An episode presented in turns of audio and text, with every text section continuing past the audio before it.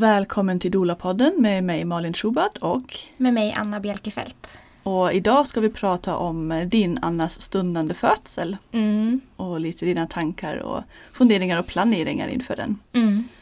Vilken, eh, eller har din födelsemånad börjat än? Jag frågar så. Eh, nej, jag är ju planerad i februari och nu är det ju januari när vi spelar in det här. Men man kan ju säga födelsemånad eftersom det är mindre än en månad kvar tills beräknade datumet. Mm. Så det beror på hur man räknar. Spännande. Och jag Mm. tänker lite att sådär 38 till 42 är födelsemånaden. Ja. Om man inte vill liksom precis gå ut med något specifikt datum, om man inte vill att det ska vara någon... Nej, precis. någon Alltså jag tänkte ju från början att jag kommer inte säga BF-datumet till typ någon. Jag vet inte ens liksom, om jag kommer säga till folk vilken vecka jag är i eller sådär. Men nu känner jag mig mycket mer chill. nu är jag så här, ja, men om, jag tror inte att någon kommer typ det kommer inte kännas tjatigt att folk hör av sig. Liksom. Jag kommer nog bara tycka att det är mysigt. Det är inte som att folk kommer bara Har bebisen kompis? Har bebisen kompis? Har bebisen kompis? Alltså, så är väldigt svårt för jag tror att någon skulle agera gentemot mig. Eh, och så nu tänker jag så här. Nu svarar jag alltid vilken vecka jag är i. Mm. Och jag kan till och med säga att jag är beräknad den 8 februari. Eh, just för att det är lite roligt för att det är min födelsedag. Ja, vad kul! Eh, och min son tycker att det är jätteroligt för att han och min sambo fyller ju på samma dag. Nu är min sambo inte min sons pappa men min son tycker att det är jätteroligt. Han säger det till alla att jag och Marcus fyller samma dag och bebisen är beräknad på mammas födelsedag. Så vi är ju alla vattumän. Och vi får väl se om, eh, om det blir en fjärde vattuman. Eller om det blir en stenbock kanske då. Kul, men roligt. Nej, Jag tänker också ibland är det ju, även om man tror att omgivningen inte liksom väntar för mycket så att säga, kan det vara svårt för en själv att inte tänka så mycket att Mm. nu borde bebisen komma, nu är den över, nu har jag gått över tiden. Mm. Övertiden är ju egentligen efter vecka 42 plus 0. Mm. Men alla använder det idag som efter BF. Exakt. Um, men kul, 8 februari får vi se om det blir en födelsedagsbarn. Mm. Vad, vill du helst att barnen kommer på din födelsedag? Nej. Framförallt för bebisens skull så vill jag nog att den ska födas på en egen födelsedag. Men jag tror att eh, innan har jag hela tiden tänkt så här, nej men det kommer bli efter. För mitt, eh, mitt eget första datum var den 14. Då var jag så här, åh alla hjärtans dag. Och sen eh, när jag var hos barnmorskan på inskrivning så flyttade hon det till den 12. Och sen eh, när jag var på kubb så ändrade de till 8. Så att jag har hela tiden tänkt att det kommer bli efter den 8. Men nu är jag så himla mycket förverkar och också för att jag börjar bli lite trött på att bli gravid eller vara gravid eh, så tänker jag att det blir innan. Mhm. Men vi får väl se. Spännande. Mm. Det är väldigt många i både Marcus och min släkt som fyller i slutet av januari, början av februari eller hela februari. Så att det är många dagar som man kanske tänker att det inte ska bli på. Men alltså det är väldigt få procent som föds på BF. Så att jag tror nog inte att det kommer bli den åttonde. Mm. Men frågan är om jag hinner fylla 35 eller inte. Mm. Wait and see. Precis, om det, är det 35 som man är typ geriatrisk eh, gravid eller handlar det om när man, när man blir gravid? Ja, jag är man vet typ faktiskt äldre. inte. Eller har de ändrat det nu när alla är äldre? Ja du, det är en bra fråga. Det har jag inte koll på. Ja. Passar den? Yes, vi får kolla upp det. Mm. Eh, för det är ju det är en sån här sjuk, det heter ju geriatrisk graviditet när man är lite äldre. Och geriatrik är ju liksom vanligtvis sådana ålderdomsläkare som håller på med. Det är ju, känns ju mindre kul. Man vill kanske inte tillhöra den gruppen för det är så Precis. lite ja, taskig benämning. Mm, precis, det tycker jag. Mm. Men eh, vad har dig förvånat mest den här graviditeten? Ehm, att allt var så extremt tvärt emot gentemot första graviditeten. Alltså jag, många av dem jag möter som är omföderskor säger att det är väldigt annorlunda. Ehm, så att jag var ju nog ganska förberedd på det. Och jag var nog ganska förberedd på att jag kanske inte skulle må lika bra och sådär. Men alltså, det känns som att jag har haft alla symptom. Alltså både fysiskt och psykiskt. Eh, nu ska jag inte säga alla för jag har inte havandeskapsförgiftning. Jag har inte graviditetsdiabetes. Ehm, Inte hyperemesis. nej, exakt, herregud. Och inte så här, vad heter det, extremklåda. Mm. Eh, men väldigt, väldigt, väldigt mycket symptom. Det tycker jag har förvånat mig extremt mycket. Eh, men ja, lärorikt att uppleva. Det gör en ännu mer ödmjuk. Mm.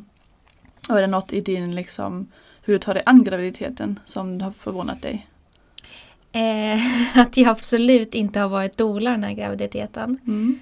Att det är som att alla mina doula-skills bara har trillat ur huvudet på mig. Eh, vi fick ju en lyssnarfråga från en som frågade vilka, vilken doula-kunskap tycker du att du har haft nytta av nu när du har typ testat allt. Och jag bara, eh, jag har nog inte testat allt. I wish. Eh, utan det har ju varit ni och kanske framförallt Åsa som har fått påminna mig om grejer som jag redan vet. Så här.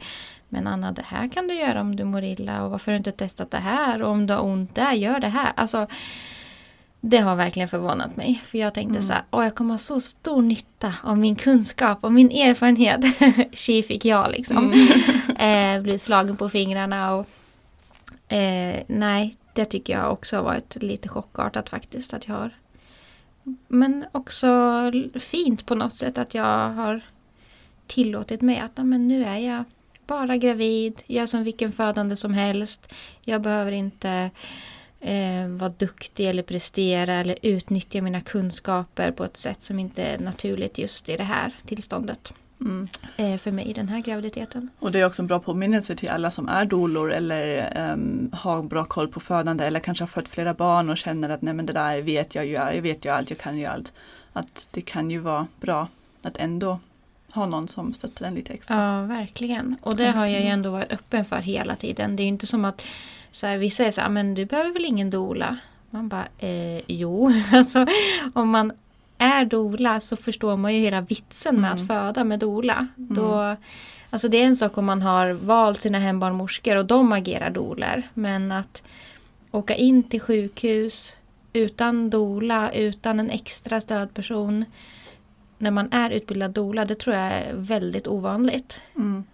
För jag, men jag måste medge att jag var lite förvånad att ni körde två församtal. För jag tänkte liksom klart att du ska en doula när du föder, mm. hela det stödet. Men mm. jag hade på något sätt bara tänkt att eftersom du är doula mm. och så är din kollega, att ni skulle korta det. Ja, nej men det är ju helt och hållet för min sambos skull eftersom det är hans första barn.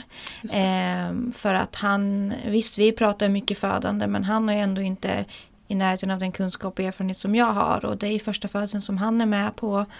Eh, och jag tycker inte att det faller sig naturligt liksom, för oss att eller jag känner så här, så här kan jag väl säga att jag vill inte lära upp honom och känna att jag går in i doula-rollen och så här. Så här ska du göra om det här händer med mig och om vi åker in till sjukhus så kommer de här rutinerna ske. Alltså det känns som att jag gick in och skulle bli hans lärare i så fall. Mm. Jag tror liksom inte att det hade varit bra för våran dynamik och jag tror inte att han hade kanske lyssnat lika mycket. Och det skapar ändå en annan typ av diskussion och samtal när man har en tredje part. Mm. Sant, mycket sant. Um, du har snuddat på det lite grann men eller i alla fall från det som var jobbigast den här graviditeten. Men vad var härligast den här graviditeten? Eller var det något annat som var jobbigt som vi inte har pratat om? Eh, jag skulle säga jag vill ändå dela det att, eh, att jag mått så psykiskt dåligt. Att det är så viktigt att man pratar om. Eh, för det är så många som är gravida som får frågan så ah, men hur mår du då? Är du illamående? Man bara, alltså, det är så ett av hundra symptom man kan ha typ. Eh, så att, att prata om den psykiska liksom, hälsan och den mentala hälsan tycker jag att jag har förstått mer vikten av det nu när jag mådde så fruktansvärt dåligt i början av min egen graviditet. Eh, så det har varit absolut jobbigaste. Och nu när jag mår så himla mycket bättre så kan jag inte fatta så här, hur dåligt mådde jag egentligen. Alltså, och det är som att man förtränger det lite på samma sätt som att man förtränger smärtan vid en födsel när man blir gravid igen. Eller så här, efter bara några veckor kanske. Eh, men att jag minns att jag liksom inte kunde ta mig upp ur sängen på flera veckor. Att så här, mm. Jag kunde knappt ta mig till toaletten. Jag mådde så psykiskt dåligt. Och att eh, Susanna, min vän och kollega, eh, som jag bland annat har dolutbildningen med, hon och hennes dotter kom och vi satt på balkongen i somras och jag var bara ett vrak liksom. Alltså väldigt, väldigt obehagligt. Men, men var det några sådär, så depressiva symptom? Att du kände att du inte orkar upp eller var det ångest? Eller vad? Mycket ångest och väldigt, väldigt ledsen bara. Och mm. jag kunde liksom inte säga exakt vad det var för att jag var ju jätteglad över graviditeten. Alltså egentligen. Men jag kunde inte känna den glädjen då. Jag har ju velat bli gravid i många, många år men min sambo har inte varit redo så vi började inte försöka förrän i våras. Eh, så det var lite, eh, jag tror att det var också jobbigt att må så dåligt när jag kände någon slags skuld och skam över att jag borde vara glad. Mm. För att jag blev gravid typ direkt och jag har velat det här så länge och det är en sån stor dröm och önskan. Eh, men jag vill heller inte skylla allting på graviditeten utan det har ju varit väldigt mycket påfrestningar i mitt privatliv i övrigt som har gjort att jag tror att det här liksom gjorde att eh, bägaren rann över. Mm. Men det som också förvånat mig som jag kom på nu det är ju att jag har varit så extremt beroende av att ha min sambo och min son nära. Liksom. Att så här, jag bara, var är de? Var är de? Typ så här, hela mm. tiden att jag liksom spanar efter dem. Och, och samtidigt den här ambivalensen att jag sa, oh, jag måste få vara i fred, jag måste få vila, jag orkar inte ta hand om någon, typ, jag orkar mm. inte ta ansvar. Eh, men också att jag har känt mig så framförallt senaste en, två månaderna extremt instängd i mig själv. Och jag är nog en ganska utåtriktad, glad och social person. Och nu är jag bara så ointresserad liksom av andra människor. Jag tycker det har varit svårt mm. att acceptera. Men det minns jag också med min um, Det måste vara första graviditeten. Jag jobbade som lärare på um, ja, från sexan då. Och då kom liksom små sex, sexklasser och hade något problem eller någon hade varit elak och jag bara sådär innerst inne bara så I don't care. Mm. Jag skiter i vad du känner och om du är ledsen. Liksom. Sen agerade jag inte det men jag, jag kunde inte bry mig Nej. om andra människor längre. Nej. I slutet. Alltså det är, jag vet ju att det kan vara så. Man, alltså, jag har ju hört om det, jag har ju liksom sett andra vara så och liksom har kunskap kring det men ändå tycker jag tycker att det varit svårt att acceptera. Mm. Att så här, nu går jag bara in i mig själv och jag är viktigast. Och, mm. Liksom, mm. Um, härligast då? Svårt att säga bara en grej men jag tycker att det har varit väldigt väldigt härligt. Um, att följa min, min sons resa i det här också. Att eh, se hans liksom förundran över hur min kropp förändras. Och vi pratade lite om det att ibland har jag nästan blivit så här, men Hugo nu känns det som att du typ dömer mig eller kritiserar mig. Och han bara, nej, nej, så här känner han sig helt påhoppad. Och det är bara min egen tolkning av hans uttalande. För han är fortfarande den här eh, den här blicken som barn har, att man kritiserar inte, man liksom dömer inte utan man bara noterar saker runt omkring mm. sig. Och den egenskapen önskar man att människor hade med sig upp i vuxen ålder. Tyvärr mm. har man ju inte det. Mm. Men eh, det tycker jag varit väldigt härligt och att han har varit så himla glad och liksom längtar och väntar och så. Um, men sen också så här, känna rörelserna, känna att man så här, ja men jag känner att jag känner den här bebisen nu. Det är väldigt häftigt. Det har varit väldigt härligt. Gullig. Känner du någon personlighet eller är det den som hade en känsla för vem det är i magen? Det är en väldigt stark person, det är jag helt säker på. Eh, och jag tänker så här, som Helena, min barnmorska, skrev eh, till min mother blessing att det är modiga själar som föds nu och jag känner verkligen så att det här är en stark och modig själ som kommer till oss. Um, stark men också ganska chill. Liksom. Mm. Det är mysigt, det vill man ju att bebisar ska vara. Önsketänkande. Önsketänkande. men jag menar självuppfyllande profetior kan ju funka och det ja, håller ja, också absolut. kanske. Mm. Det var mentalisera den här chilla bebisen så kommer det komma en. men det var också för på kubb så låg bebisen på rygg med händerna bakom huvudet och benen i kors typ. Så vi på, bara, på, på kubb? På ja, rull? Eh, på kubb. Ja, okay. så vi bara, oj den är verkligen chill. Ja. den låg liksom så avslappnad position. Händerna bakom huvudet. Mm. Kul. Mm. Ja. Um, vad hände på din mother blessing? Du nämnde. Ja, eh, ah, gud. det blir långt att ta men eh, jag hade bjudit in Eh, Eh, några av mina närmsta och eh, tyvärr kunde bara hälften komma men det var ju liksom som att det var meningen att det skulle bli en liten grupp tänker jag. Eh, så Susanna hade ju förberett och sen med hjälp av dig och Åsa och Anna. Ehm, alltså en mother blessing är ju en hyllning och stärkande av liksom moderskapet och in i födseln och så. Ehm, jag tycker att det var fint att det fick plats också, att jag fick dela saker som har varit jobbigt och att eh, liksom ni vågade hålla det och lyssna på det. För annars blir det lätt, om man tänker i kontrast till en baby shower, att eh, då är det mycket fokus på liksom bebis och bebissaker. Men att det blir kanske lite, det behöver inte bli det, men lite glättigt och ytligt och att man bara firar liksom. Men att det finns mycket andra känslor i en gravid och väntande mamma. Eh, som också får plats och det var väldigt fint. Men sen fick jag ju fotbad med massa härliga örter. Eh, Susanna vävde in de olika elementen. Eh, jag fick massage. Ni målar min mage. Det finns jättefina bilder från det här på Dola-gruppens Instagram. Um, vi dansade lite, vi käkade jättegod lunch. Uh, vad gjorde vi mer? Ja, det var så fint. Alltså jag kände mig så inbäddad i kärlek efteråt. Det var bara underbart. Mm. Jag önskar att alla fick det. Och jag har ju inte varit på, på så många Mother Blessings men en sak jag tar med mig också till, um, till klienter utanför en Mother Blessing. Får jag få dela den här övningen? Absolut. Som, uh, att du liksom skrev upp stolpar. Det. Uh, det som var rädslor eller farhågor eller orosmoment eller mm. något sånt. Uh, eller något som var jobbigt. Och sen ta ett nytt papper och skriva om dem till affirmationer. Och läsa upp dem högt. Och det tycker jag var en sån himla Alltså jag har inte gjort det men det kändes så ja, starkt. Super, superbra. Alltså det är också ett starkt tips tycker jag mm. till andra som är gravida. Och så fick jag uppgift att jag skulle liksom hemma i våran kamin bränna den här, liksom mina orosmoln och liksom rensa ut det och sen läsa affirmationerna som är då liksom positiva istället. Mm. eh, jag har inte hunnit bränna den där än men jag ska göra det. Men det, den tyckte jag också var jättebra, jättebra övning. Mm.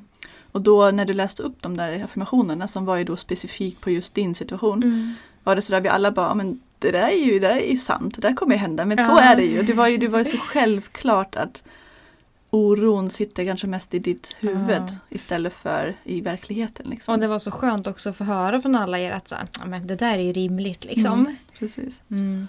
Ja, vad fint. Mm. Eh, vad ser du mest fram emot med din förlossning, din födsel? såklart att träffa mitt barn. Eh, det finns ju inget annat svar egentligen men jag ser fram emot att eh, så här, ana att det är på gång. Att säga, ja men nu kanske. Eh, ser fram emot att höra av mig till mitt team.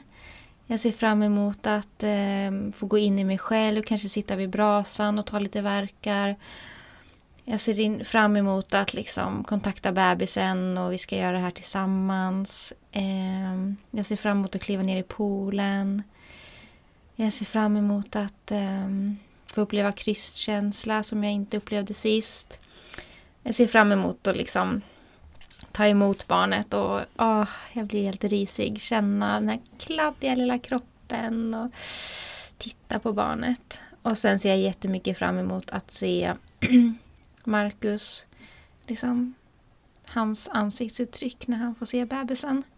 Och såklart jättemycket att när Hugo kommer in sen liksom att, att se mötet mellan honom och sitt syskon. Så det är så mycket grejer jag ser mm. fram emot. Ja, fint. En av mina frågor var ju också um, om du hade planerat att ta emot själv eller vem som skulle göra mm. det och sånt. Jag vill ju helst ta emot själv, absolut. Mm. Eh, det är ju bara om jag skulle vara i en position där jag känner att det är väldigt svårt eller att jag är liksom extremt trött eller jätte liksom och sådär av någon anledning inte pallar med. Men helst vill jag ta emot själv. Mm. Och hade du från din första födsel liksom erfarenhet av att titta i spegel eller känna i slidan eller på slidmynningen när bebisen börjar komma fram? Nej, tyvärr inte. Uh, jag för mig att de frågade någon gång om, uh, om jag ville känna. Men uh, alltså när jag typ provkrystade. Men jag tror inte att jag gjorde det. Då. Jag har inget minne av att jag gjorde det. Mm. Eh, det var så liksom medikaliserat och jag var ändå så frånkopplad med epidural och så. så att, eh, men det ser jag jättemycket fram emot att göra nu och även så känna liksom innan bebisen eh, börjar liksom skymta. Att så här, se om man kan känna var bebisen står och se om man kan känna om den har något hår eller liksom. Mm. Mm. Ja, mitt, jag kände ju på min andra födsel så kände jag ju sen att att det var öppet eh, och det var hår och jag tyck, tror att det var sådär 5-6 centimeter eller så. Det var också en väldigt, mm. väldigt häftig känsla. Så coolt. Att um, säga wow, uh. här, här är den. Underbart ju. Ja. Um, du har ju pratat lite om din son, uh, vad han tycker om att bli storebror. Men är det mm. också något, du har pratat om att han um, ja, har växt i rollen och är mm, liksom, intresserad och nyfiken och sånt. Är det något Mm. som något som du är orolig för eller något som du vet kommer gå jättebra? Eller? Eh, jag känner mig inte orolig för liksom han och bebisens liksom, relation eller så. Jag tror att han kommer vara en fantastisk storebror och han kommer jag tror bara att han kommer vara snäll och älska sitt syskon. Liksom. Eh, sen kommer det säkert gå ut över oss. Liksom mig och Marcus mer så här, frustration över att han inte får lika mycket uppmärksamhet. Alltså, han har ju varit kungen på täppan, liksom ensam artist på scen i liksom åtta år. och fyra av dem har Marcus funnits i hans liv. Så det tror jag kommer bli en extremt stor omställning för honom. Jag och Marcus kan ju i princip inte prata hemma när Hugo är hemma för att han, han tar så mycket plats. Eh, så det tror jag kommer bli en stor omställning men väldigt, väldigt nyttigt. Eh, och sen kanske lite oro för att han eh, kommer känna sig, inte känna sig jättedelaktig eller lite utanför familjen för att han är bara hos oss varannan vecka. Så det kan jag känna mer oro för kanske. Och han har inga syskon på, på sin andra Nej. halva. Eh, men jag tycker att det har varit så roligt med honom för att han har liksom Han har varit så delaktig, han har velat lära sig, han har velat förstå. Han har liksom så här, när vi, när vi duschar ofta tillsammans då så här böjer han sig och bara Var kommer bebisen ut? Och så vill han liksom titta in i snippan till mamma. Mm, så här.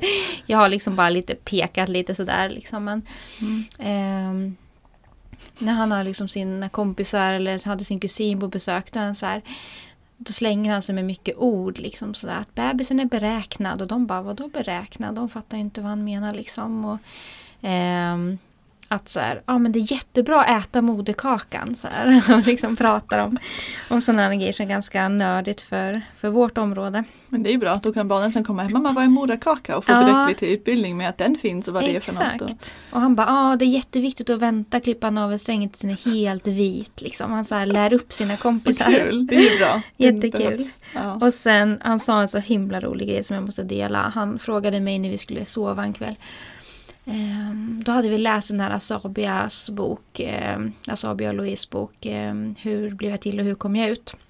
Han bara, ehm, så var han lite så här, nästan lite nervös. Han bara, mamma var, var Marcus nervös när han skulle stoppa snoppen i snippan?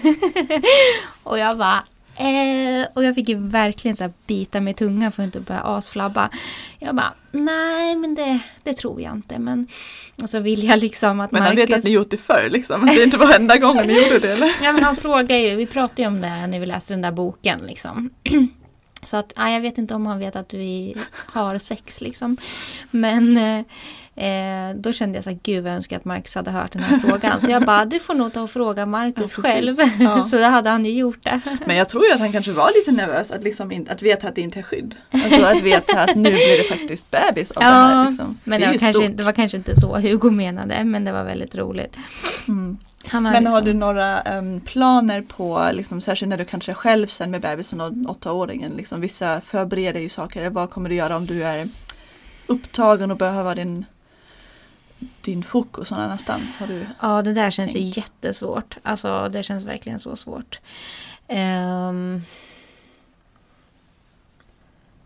jag tänker nog att bebisen kommer vara en sån här som bara hänger med. Liksom. Eh, och jag har nog planerat ganska mycket för att inte behöva vara själv med bebis och Hugo de första två månaderna i alla fall. mm, bra. Eh, för att Hugo har sånt högt tempo och vill göra så mycket. Liksom. Och jag vill inte att han bara hamnar framför en skärm så fort vi är själva. Liksom, utan att jag ändå kan vara med honom. Och i början så vill jag verkligen prioritera och ligga ner mycket och vila mycket och återhämta mig. Och jag har verkligen pratat väldigt mycket med Marcus om det. Att ju mer jag kan återhämta mig de första två, tre månaderna desto snabbare kommer det ju gå. Desto bättre kommer jag må sen framåt sommaren och så här.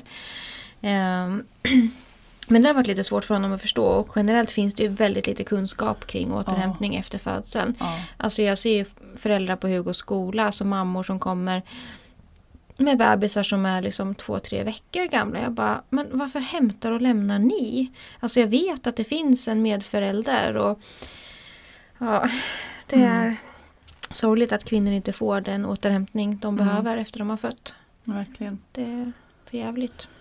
Verkligen. Men jag har inte jättemycket liksom planer men jag, jag vet liksom att Marcus kommer resa några gånger i jobbet i vår. Inte så här flera dagar men lite då och då. Eh, då har jag tänkt att liksom någon av mina föräldrar får komma Mm. upp. Och, om jag har Hugo den veckan. Men det är bra, om man är fler än en vuxen så går det att lösa. Det är bara om man är, vet, är själv att liksom Vissa har ju sådär att de förbereder någon slags korg med grejer som barnet då bara får när man när man inte kan ta, Mm. ta liksom uppmärksamhet och så. Ja. Men det är lite svårare när Hugo är liksom snart åtta. För Mm. att eh, Alltså barn i den åldern idag eh, Generellt säger jag väl med att kolla på Hugos kompisar. De leker inte så himla det är mycket. så sorgligt. Ja, det är så sorgligt. Det är så mycket Ja. spela och skärmtid och skärmkrig liksom i familjer. Så det är inte alls lika roligt och spännande med att ha liksom leksaker som man tar fram eller sådär. Ja, eller att man kan liksom köpa Jag tänker liksom när jag var, jag var åtta när min lilla syster föddes men då hade vi en, en bror däremellan också. Ehm, men jag minns att i något sammanhang fick jag ett nytt pussel Mm. med ganska många delar Mm. som var liksom lite svår. Mm. Um, Men sånt han- önskar man ju idag. Liksom, sådär, finns det. Ja. Ja, jo men är vi med så kan ju Hugo absolut hålla på med sådana grejer. Eh, men han har ju sagt så här, men kommer du inte ens kunna typ sitta och spela spel med mig? Och så här, jo men lugna saker kommer vi ju kunna göra tillsammans. Men ändå viktigt att när han är så pass stor att man också kan förklara för honom att det här kommer jag behöva och så här kommer det vara första tiden antagligen. ja, jag tänker man vet ju inte vilken bebis man får. Ni får ju Nej. förhoppningsvis den där chilla bebis men det Mm. kan ju också vara så att bebisen måste bäras hela tiden. Ja. Eller ehm, så att man tänker att okej jag måste ha återhämtning och ligga i soffan men kanske Mm. bebisen behöver eller har jättesvårt med att hitta bra tag med amning. Alltså Ja. amning första veckorna är ju verkligen ett heltidsjobb och gud, helt ja. fokus liksom. Där kan man inte samtidigt läsa en bok eller så medan försöka latcha en, en nyfödd. Nej. Om den inte eh, gör det helt själv. Liksom. Nej, vissa, vissa har ju det väldigt snabbt men andra är ju jobb. Liksom. Mm. Och det tror jag alla de där grejerna är väldigt svårt för medföräldrar att förstå. Mm, det tror jag också. Särskilt tror jag den här Nu hade jag ju svårt med amning med första barnet men, och, och lätt med andra. Men ehm, den här stressen det är att, att latcha, alltså att, att få bebisen att börja amma. Ja. Om det inte går helt vips av sig Mm. självt. Liksom, det blir ju en otrolig psykisk eh, stress. Mm. Ja. Nej men ja. Ehm, en annan fråga. Vilken, vi pratade lite om att du inte haft doula-kunskaper. Men om du nu eh, tänker tillbaka, vilken doula-kunskap tycker du har varit viktigast ehm, nu? Ehm, Eller den du blev påmind Ja, om? men jag, jag skulle nog säga att eh, ehm, lita på processen. Att liksom lita på att jag kommer inte må så här dåligt hela tiden. Jag kommer inte ha så här ont hela tiden. Att saker inte är liksom, eh, de består inte. Utan att det är förändligt hela tiden. Det tycker jag har hjälpt mig mycket. Ehm. Och den, apropå bebisar, den är ju jätteviktig att ha när man har bebis också. Man blir ju sådär är det här så det är nu? Är det vårt Exakt. liv nu? Och bara Mm. nej det kommer ändras av sig självt även om jag inte gör någonting. precis, det är en kort period. Ja. det här är tillfälligt. Det tycker jag hjälpt mig. Men eh, också att jag har eh, använt liksom mer av öronakupressur som jag kan sätta på mig själv och som jag har bett Åsa sätta ibland. Och eh, de här praktiska grejerna med liksom spinning babies. När jag har haft ont så har jag kunnat göra övningar och det har avlastat. Och liksom. Eh, så sådana väldigt konkreta grejer. Men också att veta eh, vilka frågor som är bra att samtala med sin partner om. Just Det är ju jättevärdefullt. Det tror jag att många inte har en aning om. Var ska man börja och vad är viktigt och så. Mm. Och du födde ju hemma. Mm. Eh, varför valde du det? Ehm, om man har dolat väldigt mycket på sjukhus så för mig i alla fall, jag ska säga så här. Eftersom jag har dolat väldigt mycket på sjukhus så finns det inte på kartan att föda på sjukhus. Och det säger jag inte för att skrämma alla er som är gravida som planerar att föda på sjukhus men eh, jag vet också att eh, för en frisk omföderska så är det säkraste alternativet att föda hemma och det visar all forskning på. Um, och det finns väldigt mycket fördomar kring att föda hemma och uh, väldigt mycket okunskap som sprids. Men ehm, det är faktiskt fakta. Att det är det säkraste och eh, jag vill skapa förutsättningar för att min kropp ska kunna göra det här och då vet jag att hemma är de bästa förutsättningarna. Eh, Så nu ser jag verkligen jättemycket fram emot födseln och jag tänker så här, gud jag får typ magknip när jag tänker på att Det är någonting som jag varit rädd för. Så att tänk om jag skulle bli sjuk och måste föda på sjukhus. Att det är det tryggaste alternativet. Alltså, det är sån skräck för mig liksom. Så då säger ju det någonting om var Mm. jag känner mig tryggast. Mm. Så och få skulle- välja vilka som ska vara med. Ja, och känna dem. Mm, och att inte bli störd. Mm. För då är det ju, man pratar ibland sådär pull eller pushfaktorer. Alltså blir det liksom pushat ifrån sjukhuset eller pullat till hemmet. Men då har du ju Ja. en del pushfaktorer i alla fall. Även Ja. om det också finns en del pullfaktorer. Mm, absolut Mm. av båda. Eh, men man vet ju att eh, en ostörd födsel går oftast allra smidigast. Mm. Eh, och på sjukhus är man långt ifrån ostörd. Mm. Bara själva, alltså även om man sen blir helt lämnad i fred, själva förflyttningen, nya människor, nytt rum, nya och allt sånt. Det är ju. Mm. Men jag, jag tror att det här med, du pratar om liksom fördomar och okunskap och så. Det finns ju så himla många berättelser av personer som säger att det blev väldigt akut väldigt plötsligt. Liksom, jag har upplevt att det blev Mm. katastrof väldigt plötsligt. Mm. Det men det som folk, och jag tror också ibland liksom professionen inte riktigt förstår är ju att många situationer uppstår inte hemma. Nej. Alltså om du inte stör så mycket då uppstår inte den här superakuta grejen väldigt plötsligt Nej, i samma utsträckning. nej. Och, och det tror jag, den, den förståelsen saknas nog en del. Att en födsel inte är en tickande bomb för alla nej. alltid. Utan Nej. att idag får vi många komplikationer på grund av vårt system. Var vi föder och hur vi föder. Mm. Och jag klart. tänker också på när jag pratar ibland med alltså, um, interventioner. Man gör ju vissa interventioner på rutin för att det för en liten grupp eh, blir liksom bättre och då tar man Mm. på alla för säkerhets skull. Exakt. Ehm, och eftersom jag tycker det saknas kunskap om nackdelen med störningar och interventioner. Att det inte bara är en försäkring utan det är aktivt något som påverkar. Och den kunskapen finns inte heller så mycket. Att, Nej. men varför vill du inte ha den här säkringen eller den här bra grej som man kan upptäcka några saker med? Mm. Så, ja, för det kanske stör. Ja, precis. Ja. Ja, den kunskapen behöver ju verkligen ut mer och mer och det jobbar ju vi jättemycket med som doler och Märta Kuller Engblom jobbar jättemycket med det här också. Vilka Mm. liksom co-factors som finns. Mm. Och du sa att Helena är din barnmorska? Mm. Helena Mas? Helena Mas är min barnmorska. Vi har ju blivit väldigt nära senaste åren. Eh, och hennes backup är René Hallberg och hon kommer ju bara komma om Helena skulle bli sjuk. Så att Helena kommer ju annars ensam. Och sen har jag två doler då, Anna och Åsa. Mm. Mysigt. Mm. Eh, då har jag en fråga. Vad, hur skulle du känna om det gick så fort att ditt team inte hann? Alltså jag känner mig nog rätt lugn kring det. För nu känns det som att jag och Marcus är så tajta liksom att Um, han, han hade ju inte så här valt att föda hemma om han inte hade träffat mig. Liksom. Han hade ju följt med strömmen och fött på sjukhus för det är liksom så man gör som är normen. Men eh, nu är han ju helt inställd på att det är det vi ska göra och jag tror att han tycker att det är jätteskönt att vi inte ska åka någonstans utan att vi ska vara i vårt hem. Eh, och att han när som helst kommer kunna gå och ta något i kylskåpet och eh, gå och vila på soffan eller ta en dusch eller krypa ner i poolen med mig eller liksom. Jag tror att han känner sig väldigt avslappnad i det nu. Eh, och eh, mitt lugn och min liksom förväntan och liksom tror jag har smittat av sig väldigt mycket på honom senaste tiden. Eh, så att nej, det kommer bli bra oavsett. Eh, men jag önskar ju att alla hinner dit. Jag ser ju framför mig. För det var också en grej jag fick göra på Mother Blessingen. Eh, berätta liksom hur jag ser födseln framför mig från början till slut. Och det var ju jätte, jätte magiskt och fint. Och jag har ju tänkt det många gånger men jag har ju inte berättat det.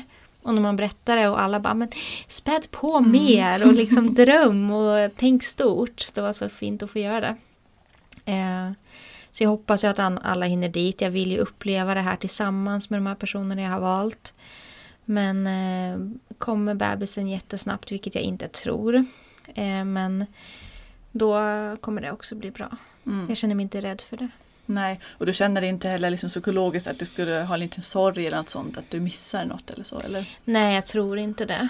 Eh, det är mer ifall vi skulle behöva åka in till sjukhuset. Det tror jag att jag skulle ha svårt att processa efterhand. Alltså.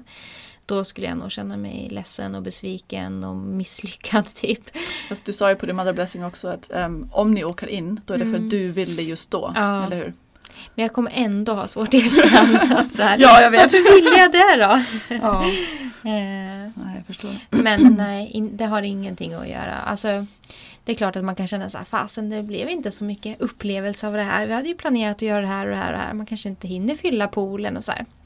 Klart att det skulle kunna kännas lite besvikelse men nej. Då har man sitt barn. Mm. Mm.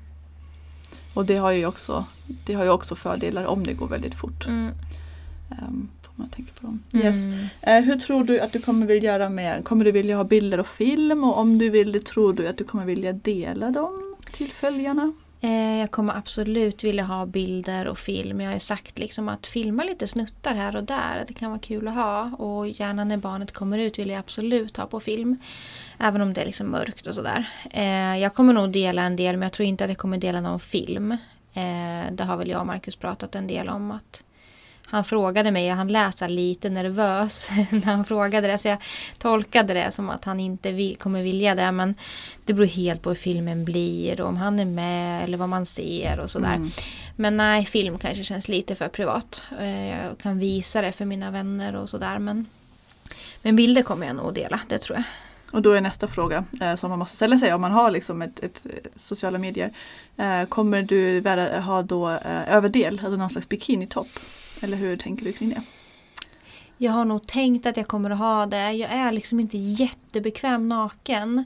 Eh, och det har jag jobbat en del med nu under den här graviditeten. Och jag tycker att nu känner jag mig så himla fin i kroppen. Alltså jag så här, tittar på min mage och liksom så här, smörjer in mig. Och liksom nu, nu tycker jag inte alls att det är lika jobbigt att vara naken som när jag inte är gravid.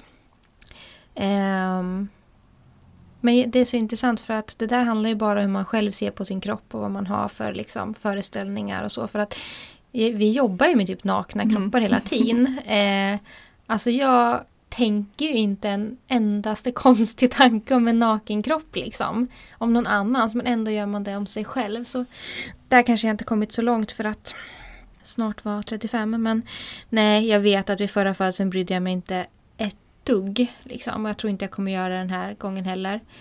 Eh, Men jag har ändå tänkt så här, ja men om man vill ta lite bilder så kan det ändå liksom vara kul att kunna använda dem och sådär. Och då kanske man inte vill vara naken men äh, det får bli som det blir. Mm. Jag kommer nog, om jag badar länge kommer jag nog kliva i med en topp och sen kommer jag säkert ta av mig den. Man vill ju i alla fall att det ska vara lätt att ta av när bebisen är ute så man kan... Ja, det är lite brist på bikinitoppar eller snygga bh som går att öppna i fram Mm. för just födsel. Alltså, för om man verkligen är eh, inställd på att dela då är det vissa som kanske hade varit nakna om de inte hade fotat och filmat. Ja. Men sen tar de det för att det blir mindre redigering och mindre liksom hot för Ja. att man blir borttagen och så.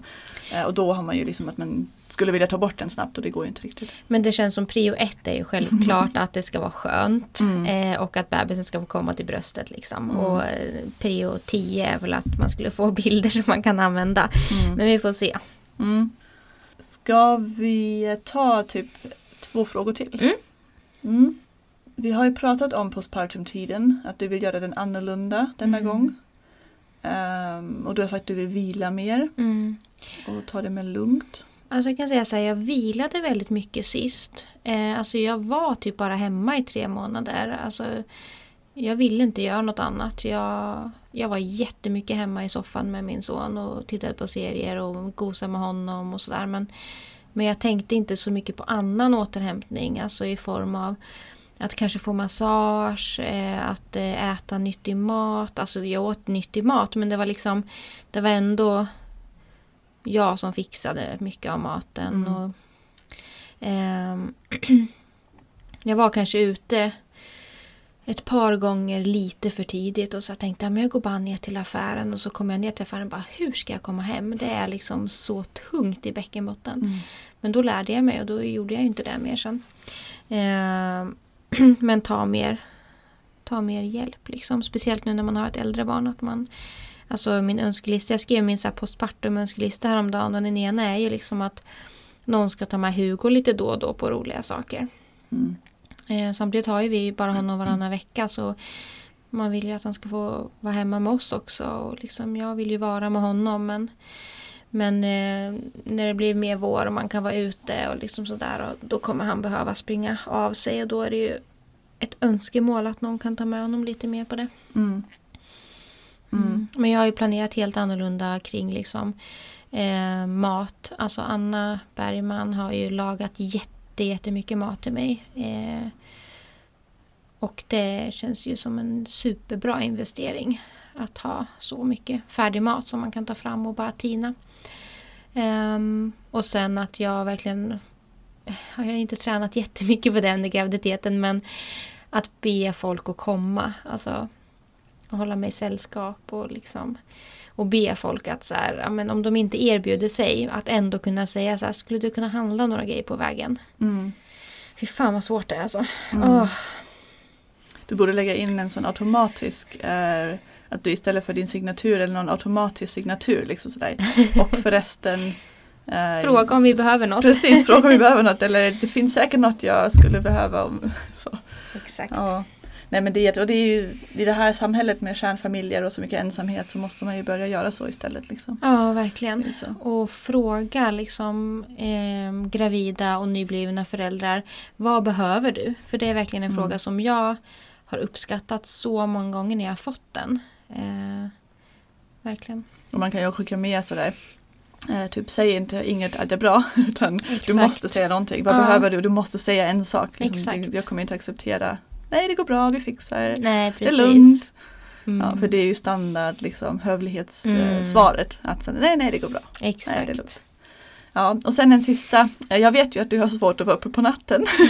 ja. Vi skämtar ibland om att du... Vi är tvärtom du och jag. Precis. Eh, du är liksom mer lärka, inte så uggla. Mm. Um, hur tänker du ifall din födsel skulle just gå igång typ på kvällen innan du har hunnit sova och sen är det lite on and off en längre stund och du börjar bli mm. trött. Vad är dina planer då? Det där är någon grej som jag har haft lite på min oroslista. Liksom. Att jag är väldigt beroende av sömn. Och nu senaste två, tre månader har jag sovit väldigt dåligt. Jag är ofta vaken flera timmar på natten.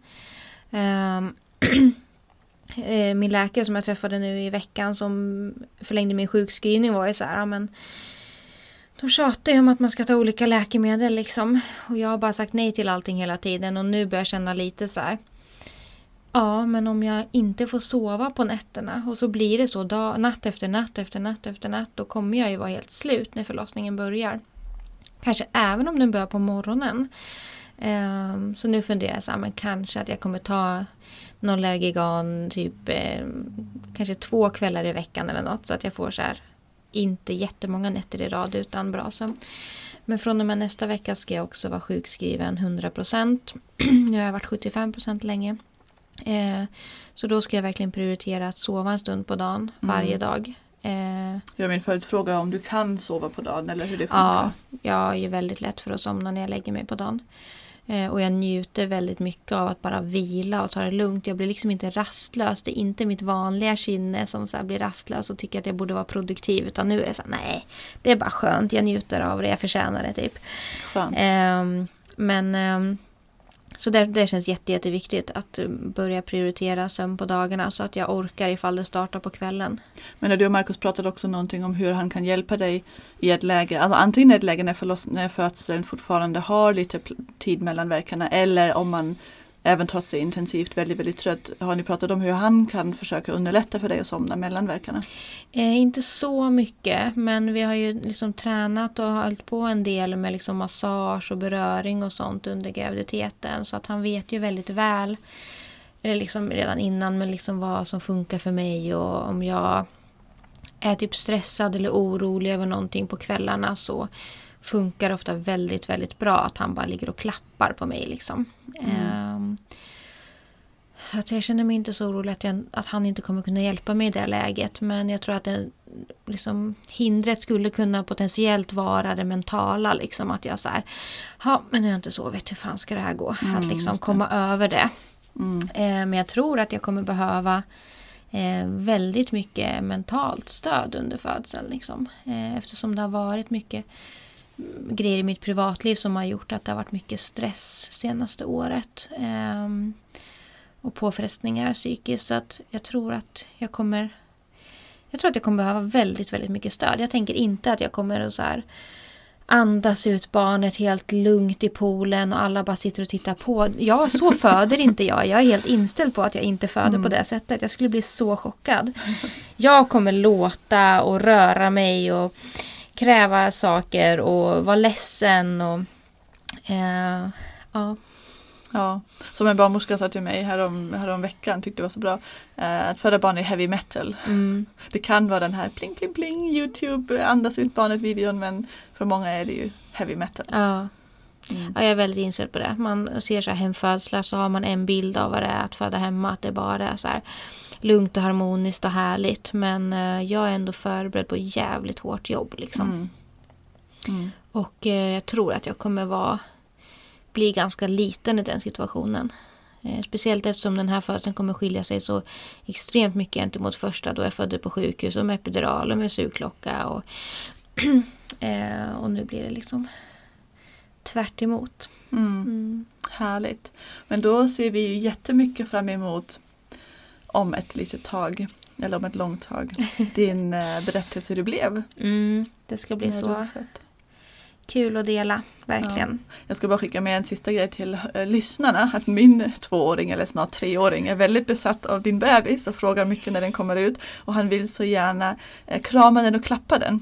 så Så har jag sagt att nej, jag tror inte ens du kommer träffa Annas bebis. Och så jo, han vill så gärna klappa och krama din bebis när den kommer ut. I sommar kanske när det inte är um, lika mycket sjukdomar, då får Mm. vi styra någonting. Så han får Ja, klappa får bebisen. klappa så. Ja. ja, men då tack för idag Anna. Du delade med dig. Ja, tack själv.